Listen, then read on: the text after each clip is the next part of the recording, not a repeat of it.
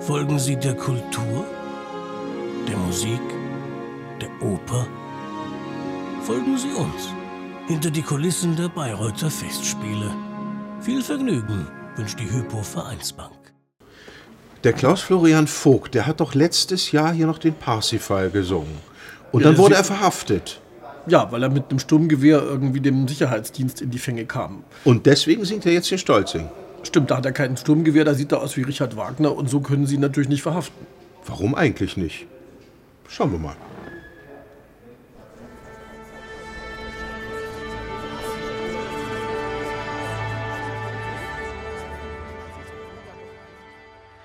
Also ich bin der Walter von Stolzing in den Meistersingern von Nürnberg.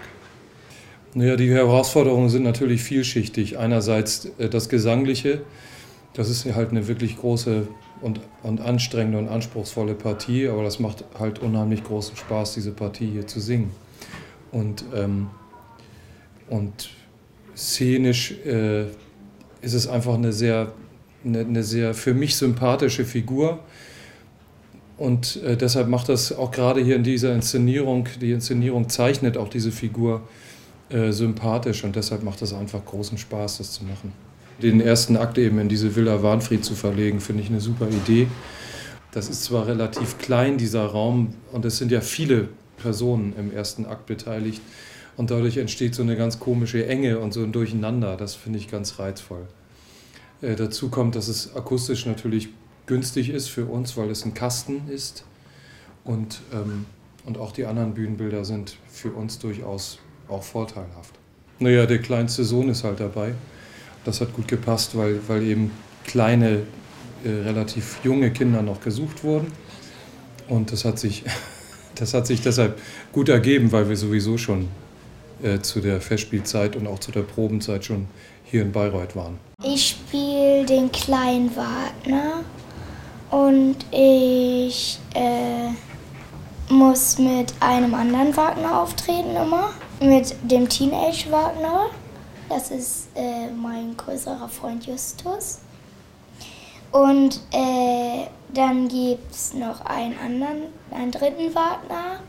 Der heißt, also ich weiß nicht, wie der normal heißt. Na, das ist der David, ne? David. Mhm. Und dann gibt es noch einen vierten Wagner und das ist Papa. Und wir sehen alle gleich aus, weil wir alle Wagner sind. Und dann gibt es noch einen fünften Wagner, das ist der Sachs. Der sagt's, genau.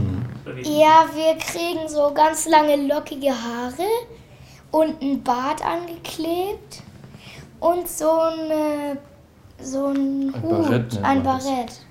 Ja, mein Bayreuth-Debüt war auch äh, als Walter von Stolzing und das ist jetzt ja, zehn Jahre her, 2007 war das. Ich glaube schon, dass das Gesangliche immer auch variiert mit der Art der Inszenierung und besonders natürlich, wie die Figur angelegt ist und gezeichnet ist. Also alle Kinder behaupten, ich kannte nicht singen.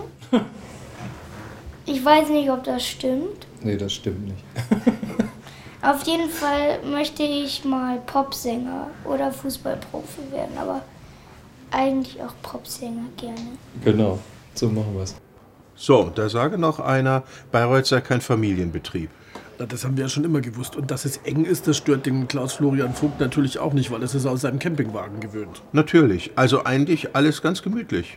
Aber ist Ihnen aufgefallen, ich glaube, der hat zum ersten Mal, seit ich ihn kenne, eine Perücke auf. Das ist aber echt eine Leistung von Barry Cosby, dass er den dazu gebracht hat, auf sein natürliches Blondhaar zu verzichten. Sind Sie sicher, dass das eine Perücke ist? Das ist eine Perücke. Und für Wagner tut das dann offenbar doch.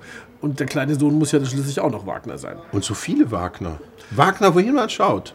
Wahn, Wagner, Überall überall, wo Mund Wendelin. Treré.